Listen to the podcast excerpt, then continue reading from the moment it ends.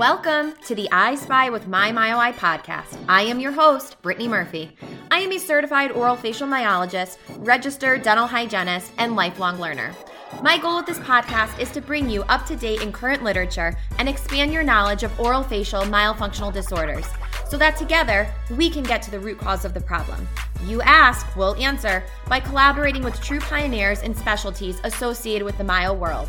Join me on this journey as we dive into the life altering world of tethered oral tissues and airway space. Let's do this thing.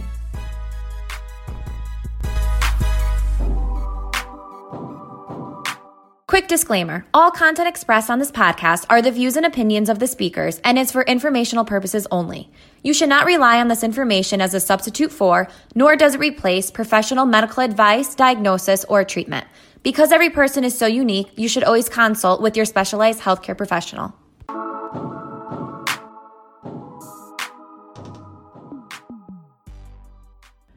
Chad Wooters, MBA, Director of Operations and Coaching at Awaken2Sleep, started on a journey through education, business development, and the dental industry that led to dental sleep medicine. Since 2018, he has coached hundreds of dentists and teams nationwide and is the architect behind the Sleep Hero Network Online Academy.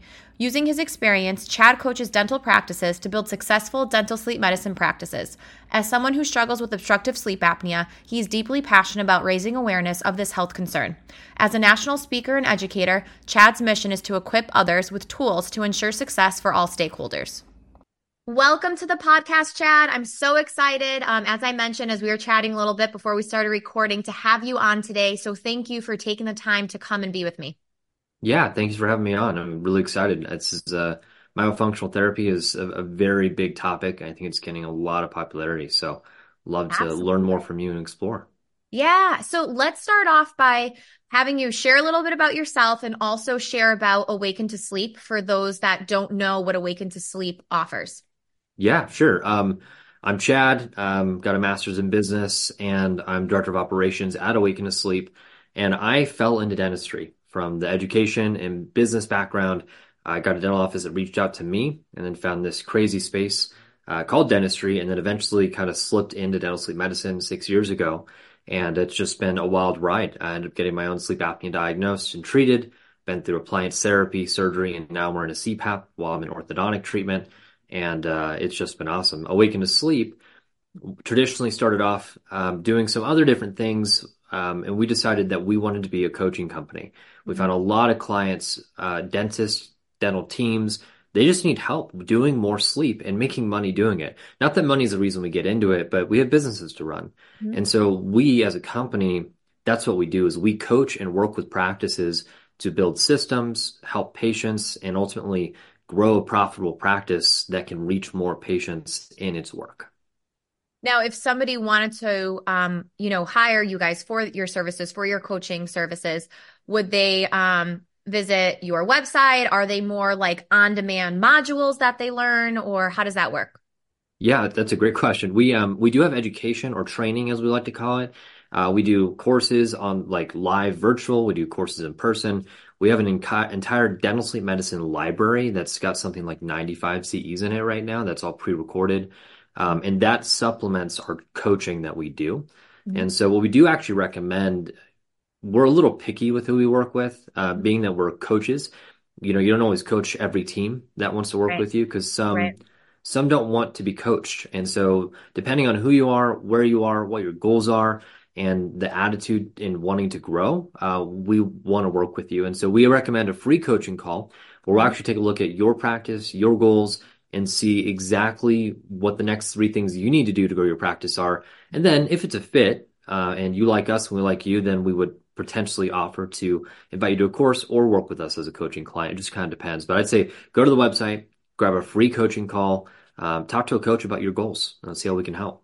I just love this because I feel like there are so many, you know, incredible providers out there, teams out there, offices out there that have every intention of like taking these courses, taking all of that wonderful knowledge that they learned back to their offices. And then that's where they struggle. They have all this knowledge, but they are failing to implement it into their practice. Yeah. Um, and like I had mentioned to you prior to us hopping on, like even outside of just the doctors, like the team, I obviously deal with a lot of hygienists being a myofunctional therapist and teaching myofunctional therapy. where a lot of my hygienists are like, you know, outside of me doing the myofunctional therapy, like let's just talk about my role as an RDH. Like when I'm in there with that patient, like how am I supposed to transition to these conversations when I've seen these patients for a decade and I've never mentioned anything about their sleep and their airway and their tongue and this is why they're clenching and grinding.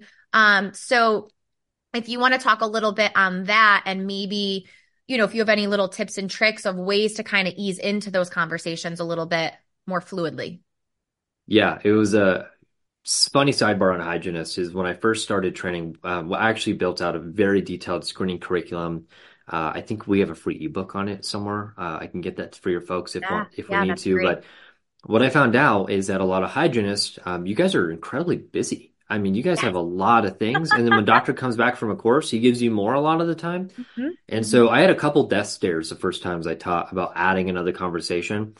And so for about a year and a half, this really bothered me. And so we built a curriculum just around this idea of having a brief conversation that's as impactful as possible in under a minute and a half, two minutes. Mm-hmm. So I'll give you the whole outline and answer that question um, because it's I can share share with you in a couple minutes so you can do it in a few minutes. Um, mm-hmm. If you are a hygienist and it's breaking your schedule, just reach out to us. I'd happily break down what we do because it shouldn't break your schedule, but right. we need to have these conversations. Absolutely. Um, so first up is be honest with your patients.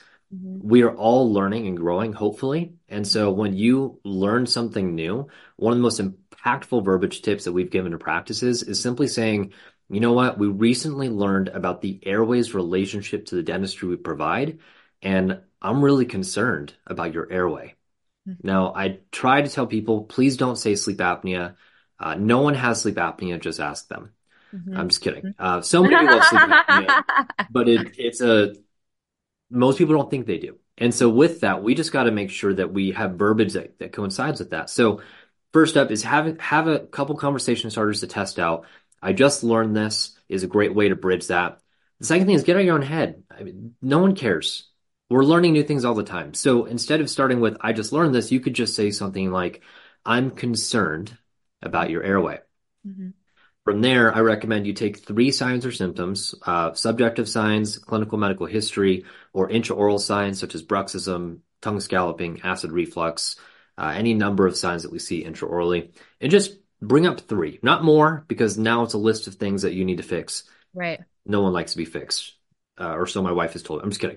Uh, no, we'll, we'll, when we look at that, we've got to have this conversation that connects. So, mm-hmm. hey, Mrs. Jones, as we're talking, I'm just I'm really concerned about your airway. I think it could be impacting your dentistry and and really just your overall health. Mm-hmm. I see some grinding going on. You talked about one of these morning headaches. And with your high blood pressure, I just really think we need to do something to rule out that your airway is a factor in your health. So we're ruling out that the airway is a factor. And the next step is a home sleep test, pretty much always. Right. And so that's it. That's the entire introduction framework. If they say no, you move on. And then at the end of the visit, if your doctor is aligned with your protocol, which is a really big piece, mm-hmm. they should be asking you if there's any other concerns past the dentistry. Mm-hmm. At that point, we leverage the doctor's authority. We repeat this, the symptoms in front of the patient to the doctor, and the doctor takes it from there. Hopefully, less than two minutes. They should be pretty confident in just saying, Hey, Mrs. Jones, patients who present these signs and symptoms, the next step is for you to do a sleep test. Absolutely. Yeah. yeah. I mean, that is like literally easy enough to do. I mean, anybody can go back and start that like literally tomorrow once they listen to this yeah. podcast. Um, and you know, I always, I just wrote an article for, um, RDH new grads talking about how easily you can implement an airway screener in your EOE IOE. Like it does it should not be taking all this extra crazy time to do it. You're already looking at certain things. You just need to look at them with a little bit of a different eye than you were yeah. trained to do in hygiene school. And um, so that's like, I mean, my passion project because in the dental office, we see patients the most out of any other healthcare provider. So we mm-hmm. have the power to make, you know, such changes in these patients' lives and set them up on just such a better trajectory for overall health. Um, what other obstacles would you say or common obstacles are that offices face in, you know, implementing these sleep programs? Well, I mean, continuing on that sleep track, um, I do want to say something comment on what you just said though, because I, I think Mm-hmm. that's a, a, just a, such a, powerful component. If you don't change anything about your regular restorative practice intake, Mm-hmm. you have between five and 12 symptoms that you could be looking for that are right there in front of you Right. that are just gold mines for sleep apnea awareness and, and airway screening. Mm-hmm. Um, so going back to your question though, the the hiccups or the the obstacles, um, first is we don't have a clear workflow in a lot of practices. You know, Mm-hmm. hygienists can screen all day long, but what happens when they leave your chair and Right. someone told them to do a home sleep test? Right. Um, if there's not a clear protocol for the front office staff or the doctor to write that in the system and then get them to the point that they're testing, it's all for naught. Um, patients don't, I think it's something like 40% of patients ever go to the referred place if it's not internal. So that clear workflow has to be delineated. Um, number two, this happens a lot with hygienists, and I think it's because of your training. But you want to know, from my understanding, you want to know with confidence the test is accurate and that there's an outcome that's going to benefit the patients for this this line of reasoning. Mhm. And that's not wrong. Um, but if that's a hangup for you, the evidence is out there, the courses are out there. Go do the thing to get past that because it exists. Mhm. Um, in my opinion, I think home sleep tests need to be like x-rays. When we find something that's wrong with the oral cavity, with the tooth, the next step, nine out of 10 times, is an x-ray or some kind of radiographic image, whether it be a cone beam, whatever your, a pano, whatever your office is using. The home sleep test needs to be the next step without any guesswork. Every single time there's an airway issue. So we just need to have that confidence that it doesn't matter if they're in a medical practice or the dental practice, the Mhm. sleep test is the next step. Um, and then third is just a lack of confidence about handling patient objections. They Mhm. don't, they get, patients ask you questions and you just don't know where to go with that. Right. And that's not wrong, but we've got tons of free resources on that exact prompt. We've got Okay. um, verbiage and training. And, and here's the thing you don't have to have all the answers. Mhm. People don't even care what you know until they know that you care. So take a second, let them know why you're sharing with them. And if you don't know the answer, let them know that you'll get back to them or we'll ask the doctor when he comes in. And that provides an opportunity for that further into the conversation and actually communicates that care, which is most important in this conversation. Yeah, I think so many people get nervous to not know the answer, where somebody's going to respect you more for the fact that you are just being honest. Like, you know what? I don't know that answer, but I want to make sure that I get it for you. So I'm going to check with the doctor, with my colleague, wherever you're going to check out this information. Right. You're still providing the information that the patient's asking for. It's much better than you trying to formulate some kind of like maybe half correct answer to this patient. Right. You know what I mean? Like that's where you're going to lose your credibility and lose your respect. It's okay to not know everything. Nobody, nobody knows everything. And even when you think you do, something's changing. Research is always being done. So it might change in the next decade or whatever the case may be. Um, so I love that. And I think, you know, the other thing too, as far as patient objections and hygienists, I think just struggle with this in all forms of dental treatment plans is the cost and the finance and knowing how to handle patients saying, well, what is this going to cost me now? That is a great question. Um, and I, I'm going to say this as nicely as possible. Um, it might come off wrong, and I apologize in advance, but that is not an appropriate co- question. It just, it isn't. Um, that's like a patient saying, you say, Hey, Mrs. Jones, it looks like you might have something on tooth number nine. We've got to get an image for it. And she says, What's going to cost me to fix it? You're like, uh, well, if it's a cavity, it's, I don't know, 200 bucks. Right. If it's a Right. crown, it's a thousand. I, you're not going to quote that fee. It's just not appropriate at that time. Right. Again, let's treat the home sleep test like an x-ray. We don't know anything Mhm. until we know what they have. And so what's crazy about this, and I kind of laugh, on the other side, if you want to know what the fees are, Mhm. if you're doing a non-clinical snore appliance for someone who's subclinical on their apnea diagnosis, not a full FDA approved appliance for a full diagnosed patient, those range anywhere from $400 to $1,000. So they're really affordable. They're like bruxism guards. Mhm. If there's full appliances, you've got the gambit. You've got from 1800 to 7000. I have no idea where your practice is. Right. Um, and that sounds like a lot, but when you compare it to alternatives, my tonsillectomy which I did for my sleep apnea. That cost me so the the EOB. I didn't pay this, but was something like fifty five hundred dollars, and I didn't get to work for three weeks. That was way more expensive than an appliance. To go do other surgeries like the Inspire surgery right now is something between patients are paying between 30 and 50 and they're being billed over 150 into their insurance. I mean, compared to the alternatives, it's a very cost effective modality. So one, don't feel pressure to answer that question. And two, I'll, I'll counter the question with what is it, what is it worth to extend your life by seven to 10 years? Because that's what this therapy is doing. Um, the average moderate to severe apneic loses seven to 10 years of their life if they continue to go untreated. That's worth $7,000 if I had to pay it cash. That's only a $1,000 a year. Right. Like my, I mean, my braces that I'm in right now are literally, they're $5,000 and they might not even help with my sleep apnea, but that's the cost to do the thing to get healthy. Same right. with your sleep apnea. Now, um, I don't know if there's like a fast fact answer for this, but yeah. percent wise, like what would you say in an, in a typical dental practice, the percent of patients that have some form of sleep disordered breathing? I have a very quick answer for that. So here's my metrics. I'm going to bullet point them off. You're going to probably have to rewind this to get them all right down. But first up, we see that in a typical restorative practice, mm-hmm. after a, a, training, the practice can screen 70% of their patients without additional coaching. The goal should be up to 85, 90. Mm-hmm. If you screen 70% of your patients between 29% and 37.2% are at risk for an airway concern based on medical history, intraoral signs, and subjective complaints with a minimum of two signs or symptoms that present related to airway. From there, if you have that that demographic, let's say 30 to 35%, when you test those patients, we see that over 85% of them are diagnosed with mild to moderate sleep apnea. I'm sorry, 70% are diagnosed as mild to moderate, and then the, the other 30% are split between severe and subclinical sleep apnea. Yeah, I mean those again, you know, I just had this question asked by um a hygienist that's looking into our myofunctional therapy course like Yeah. There I forget how she asked the question. I think is there research on the need for this type of therapy?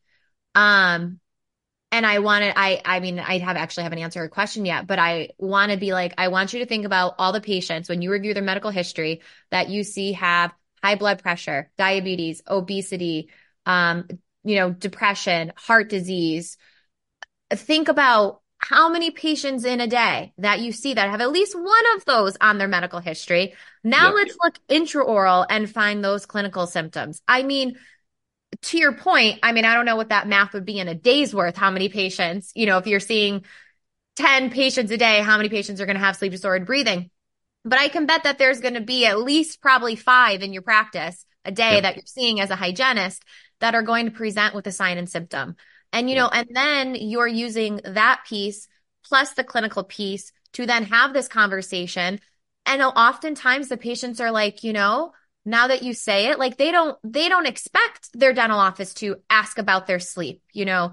Are they waking up in the morning and having to press snooze? Do they need that coffee at two o'clock in the afternoon to get through the day? You know or if we're talking about kids you know are they wetting the bed past a certain age? We can get into the whole adhd diagnosis you know and hyperactivity. I mean it's just it's so prevalent. And once i everybody sees this that gets into airway and sleep once you see it you can't unsee it I just I did a lunch and learn in an office yesterday for this lovely dentist and his team. And two weeks prior to that, he came in just to meet with me, short uh, meet and greet in my office, and we had this co- short conversation. He was maybe here for like thirty minutes. First thing he said to me when I got to his office was, "Ever since we had that meeting, I cannot unsee the things that you told me about, and it is everywhere." 83% of people who take two or more medications to their high blood pressure also have sleep apnea. 70% of people with obesity and 70% of people who grind their teeth have sleep apnea. That's mm-hmm. why this what what's astounding to me is that we we interpret home sleep studies, which is one of those common obstacles. People don't know where to go to get their studies read.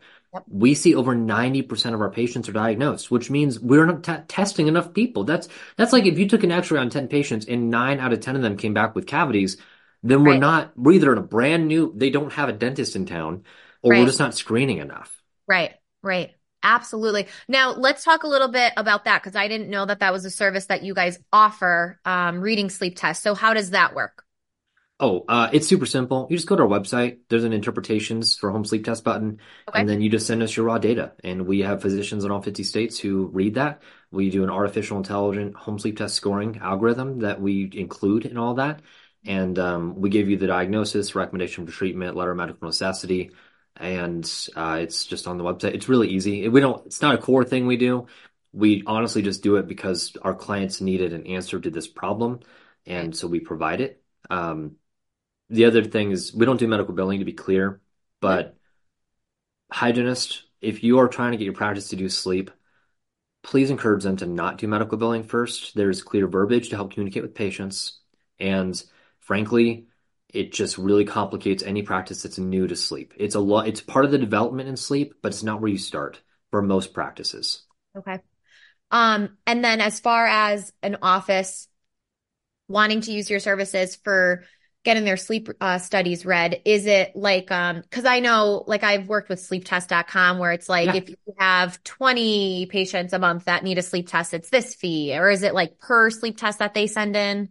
Yeah, so we actually don't send tests to patients. We refer to sleep test or any of the other services that do that. But if you're reading studies, it's a pay to play. The Okay. only thing we there's an agreement you sign that says if you use our service, we bill you at the end of the month for however much you use the service. And if you don't use our service, well then we'll see you next month. Yes. So Okay. yeah, Very pay to play. We don't we just want to make it easy. We're we're Right. coaches, and that is our whole mission is let's get this done and get people helped and help Right. make some money. Um, I will say if you're using Medicare, you can't use our service. Uh, as a if you're using Medicare, you have to have a physician consult pre and post test, and you can't administer the test, otherwise you won't get reimbursed. So, um, and we again, that's if you have questions about that kind of stuff, schedule a call. We'll help you navigate it all. Obviously, we want to help you, but we're not in the $90 business. I think that's what we charge for something in that range for interps. Like that's just a thing we do to help people. Um, my other question on top of that then is, and I know this could be a whole separate conversation, is something that would actually be, I'm sure, very much talked about in your discovery coaching call with um, offices if they're interested. But just a even a one sentence answer, if you can give me back to this. Sometimes what I hear is that it is not worth it production wise to get involved in sleep and airway compared with the rest of dentistry. So if I can hear your opinion on that. That's bonkers. I'm just kidding. I Um, agree. yeah, um, sl sleep when done well should be as profitable or more profitable than implants. So whatever your margin is or whatever your production from a single unit implant is, that should be your production for a sleep case, and doctors should spend less than 30 minutes per sleep case with the help of a sleep champion and proper systems. Sleep champion. Um, Yes. So yeah, we we I let again, why is it not profitable? Because they've tried to do medical billing first, typically. It's one of the answers. We like to say medical billing is one of the biggest killers of sleep programs in the United States. Um, it's a part of the development, but not where you start. You got to figure out how to do it, do it well, and make money at it. And then when you make money, you can do more of it. So, um, you, if you're having problems making money in sleep, then that just means something is off. And that's what we come in to do, And I think that. too, sometimes what happens is providers, the doctors, will take thousands, thousands, and thousands of dollars in education for themselves, but fail to spend the money in educating the rest of their team. Yes. And if you want to talk a little bit about that and the importance of having that shared message throughout the office. Yeah, I mean, if you really like hitting your head into a wall and just giving yourself a headache, then that is a correct option for you. Go do it all by yourself. Um, if you're someone who really wants to do this and help people, you have to bring the team.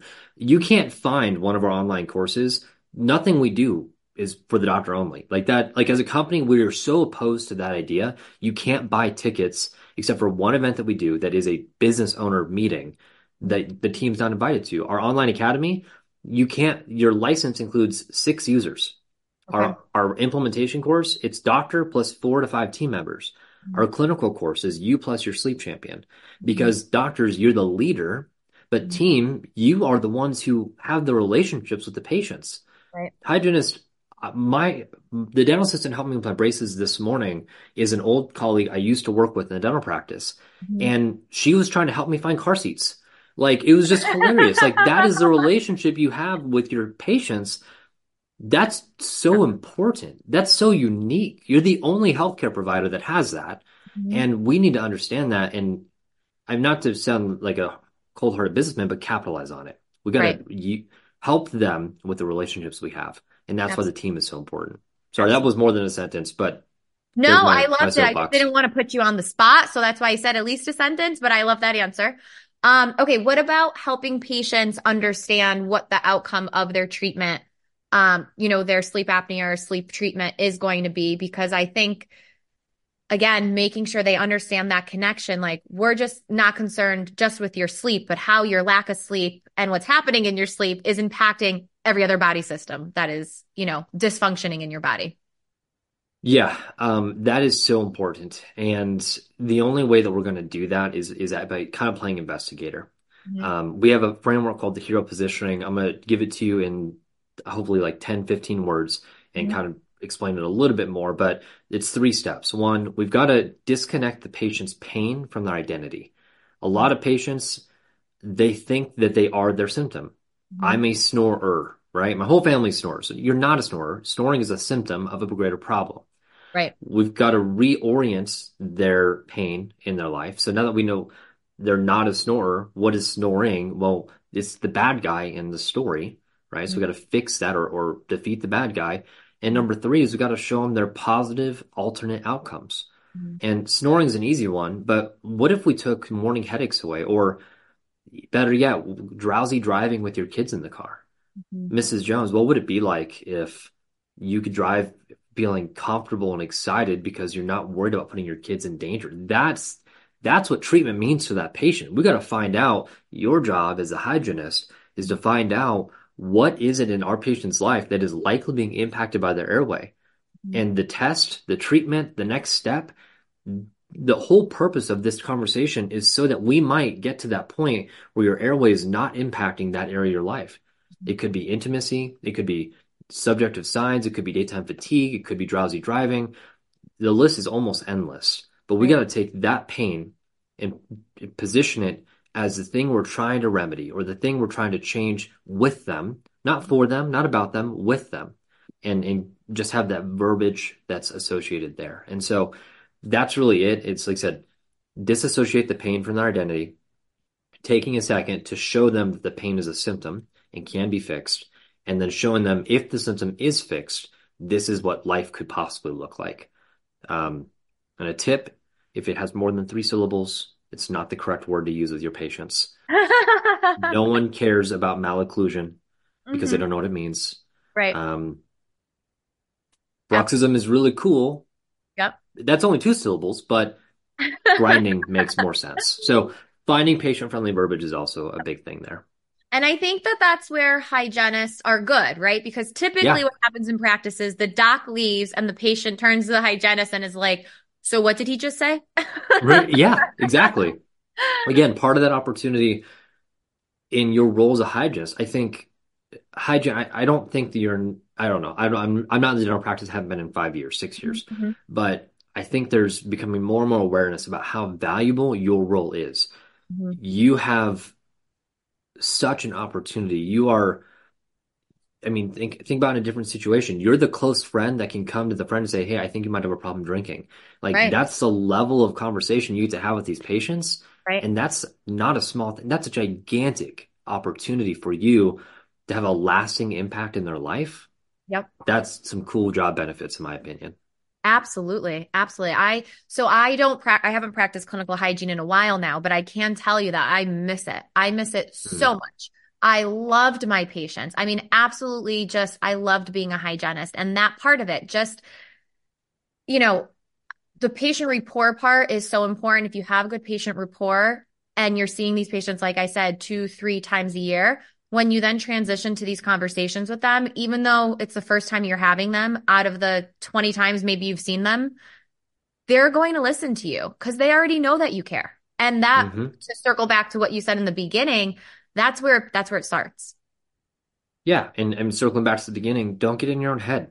Mm-hmm. People know that you can even tell them, I'm required to continue to learn to maintain Right. my license. Like, Right. what better excuse is there to bring up something new? I mean, Right. there's nothing to be ashamed of. I I didn't know half of what I know. I didn't I I'd say a quarter of what I know about sleep, you know, years ago. And it's like, hey, you dad, you need a sleep test because I'm pretty confident I have sleep apnea. You have it for sure.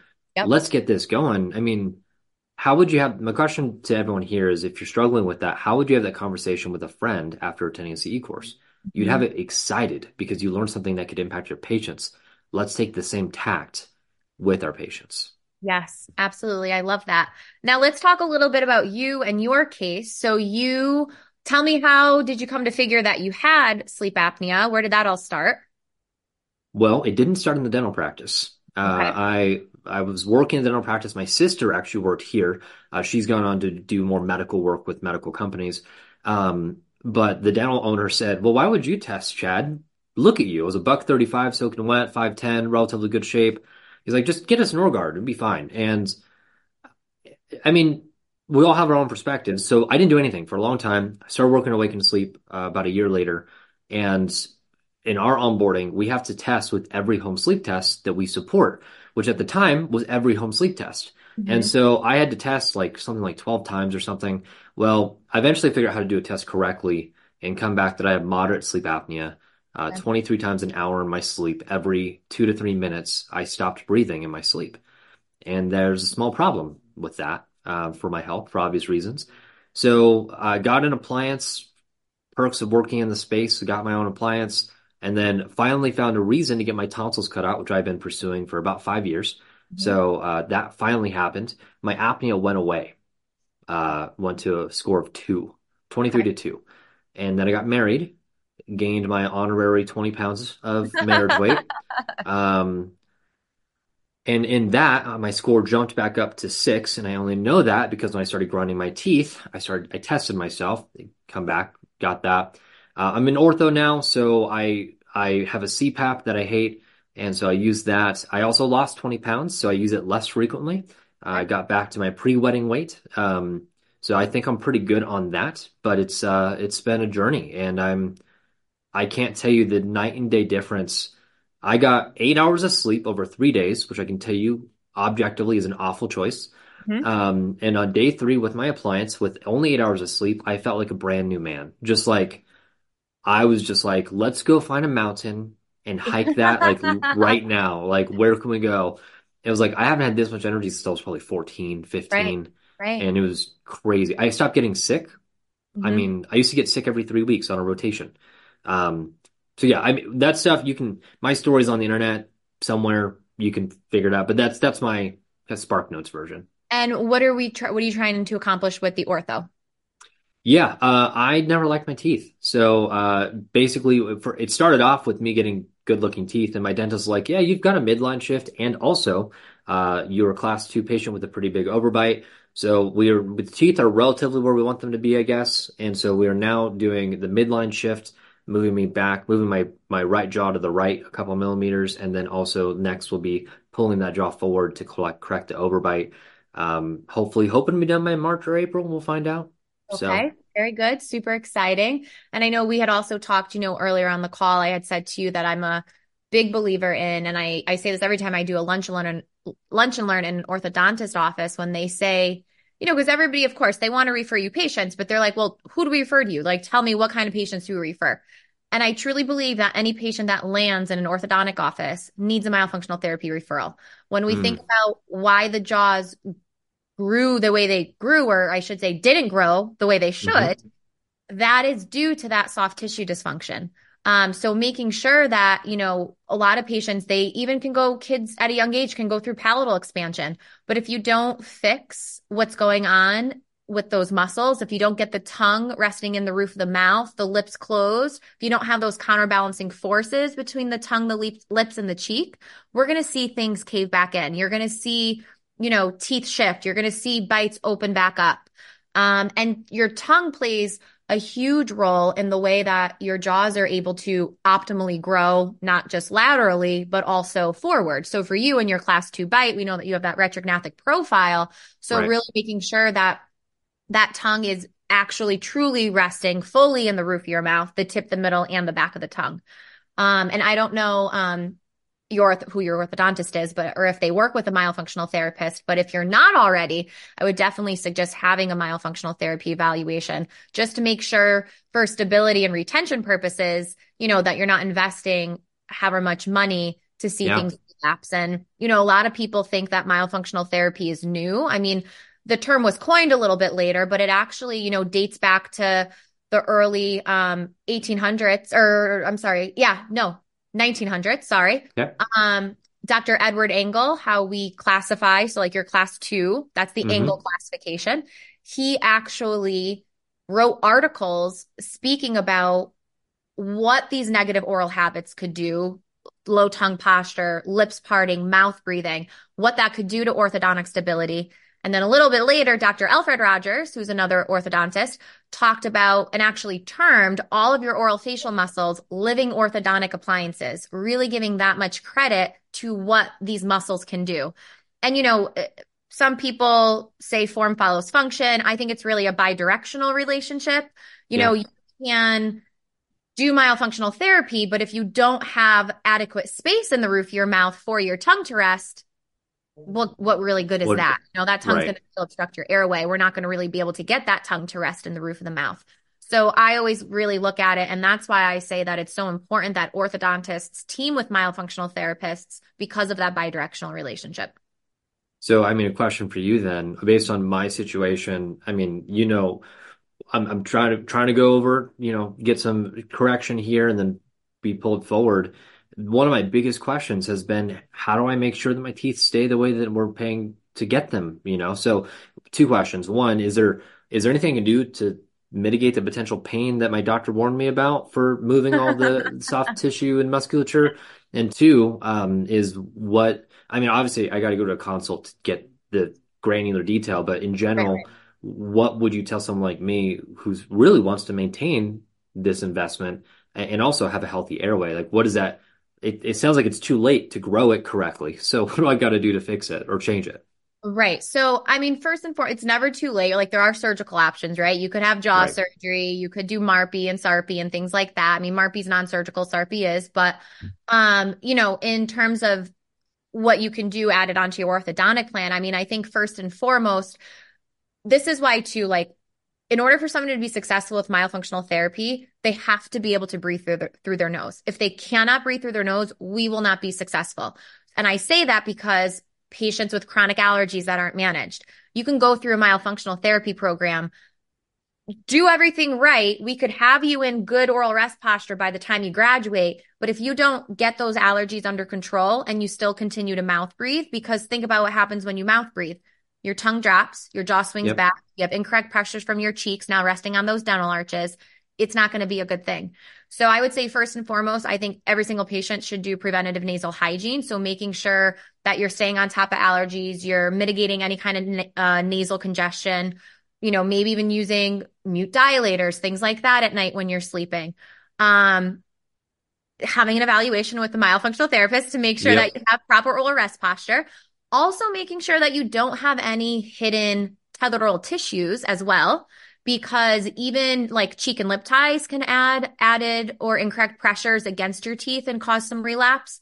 Um, mm-hmm. Obviously, when we talk about the importance of the tongue and the importance of the tongue resting up in the roof of the mouth, if you aren't like physically able to get your tongue fully resting up there due to say like a posterior tongue tie, it's going to be very difficult. You know, you're only going to be able to take a patient so far based on their limitations. And that's why when I meet with families, I have this slide and I always have it every time I lecture. It's a triangle and it has um, structure, function, and limitations. We have to know our limitations. We all can't do our job on our own. That's why the it's so important that we have, you know, this multidisciplinary collaboration. And those yeah. limitations are any kind of airway incompetencies or impatencies and then tethered oral tissues, allergies, things like that. Um, that was a really long-winded answer to your uh, your question. So I hope that no, I learned a lot. You got an answer great. somewhere out of that. yeah, I, well, and I guess based on some of what you're sharing, tongue posture, things of that nature. Have you heard of the Excite OSA? Yes. Yes. What is? I mean, what is that? How does that play into the myofunctional topic? Yeah, so I ha- I personally don't have enough experience with Excite OSA to truly say my thoughts and opinions on it. I also don't know any research or literature on Excite OSA. It might exist. I'm not saying it doesn't exist. I just don't personally know of any.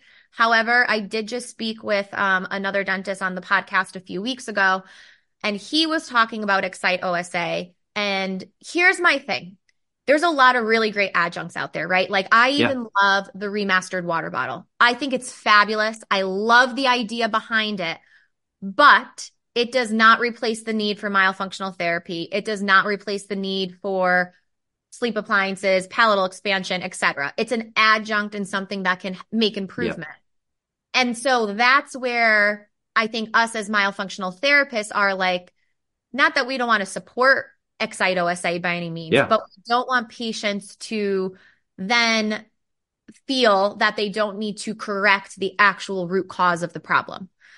Um, and how this dentist was telling me that he uses it. Now, of course, I also understand this part to it, finances, although I do feel that when something is important enough to somebody, they do find the financial means. Um, myofunctional therapy is typically an out of pocket expense. And for families that or patients that aren't able to afford myofunctional therapy, he will then sometimes use Excite OSA. And he has said that he's found, um, you know, improvements or benefits with it. So I personally don't have an opinion on it. Um, I, my plan actually since that podcast episode was to dive a little bit deeper and see, because I'm always looking for adjuncts or things that I can use in our myofunctional therapy programs to even, you know, increase our outcomes or make it easier for patient, uh, easier for patients. Awesome. I so I think they're sending me an Excite, so I'll have to oh, keep in touch. And we'll I have you back someone. on and tell us how you like it. yeah, I'll have to. I I may have to shoot you an introduction to their their folks that I they they do they I know for a fact they have literature because they okay. are getting FDA clearance for an as an adjunct therapy, uh, okay. uh, or they have that for okay. airway related disorders. And I think they've got some pretty cool data to to show oh. the improvements on that. But even they'll say like this is, I don't think they would say that this is a replacement for a lot of the other interventions. Uh, but I think what you just said is so key is like we've got to treat the issue and get to the thing. And if that takes a special water bottle, I have a special straw, you know, yep. whatever it takes. Like yep. we we got we just got to do it all. And those little the ten dollar straw, the the thousand dollar device, I mean, whatever it is, I mean, those things really help out. Yeah, exactly. Absolutely. Chad, this was a wonderful episode. I am so excited to get this out. Like I mentioned to you before we start recording, I haven't had anybody on the podcast really coming at it from this point of view. Um, so this is really exciting for me. So Thank you so much for your time. We'll definitely have you back on again. We want to know about your journey through orthodontics, if you did myofunctional therapy, how the Excite um, OSA device worked for you. Is there anything else that you'd like to leave the listeners with before we wrap up? And on top of that, um, how they can contact either you or Awaken2Sleep, social media handles, etc. Yeah, um, we're we're on social media. Awaken number two sleep. That's also our website.com. Um, and I just say this: if you have questions, objections, you want some coaching, uh, reach out to us there. You can reach me at Chad, C H A D, at awaken2sleep.com. Super complicated. Sorry, I'm really sarcastic. Um, I like it. I, I, I, would say this if you are someone who wants to do more sleep, get a free coaching call scheduled. I I'm, I can coach you. I, my full title is too long, but Director of Operations and Coaching. Um, but we have, we just want to help you help people. And so if we can help, we're, we're going to, we're going to do that.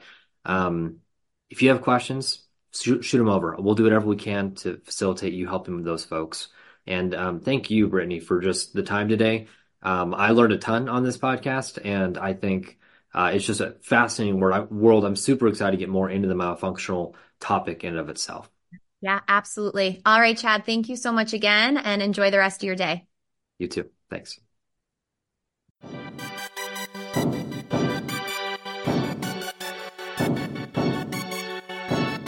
Thank you for listening to today's episode of I Spy with My MyOI. If you want to hear more about these episodes, leave a review on Apple Podcasts or feel free to contact me at hello at myctom.com. Don't forget to subscribe as well and let us know of any subject or guest speaker you'd like to hear from. Help spread the word by sharing today's episode on your social media page. You can find me on Facebook at CT Orofacial Myology or Instagram handle CT underscore orofacial underscore myology. Everybody have a wonderful day.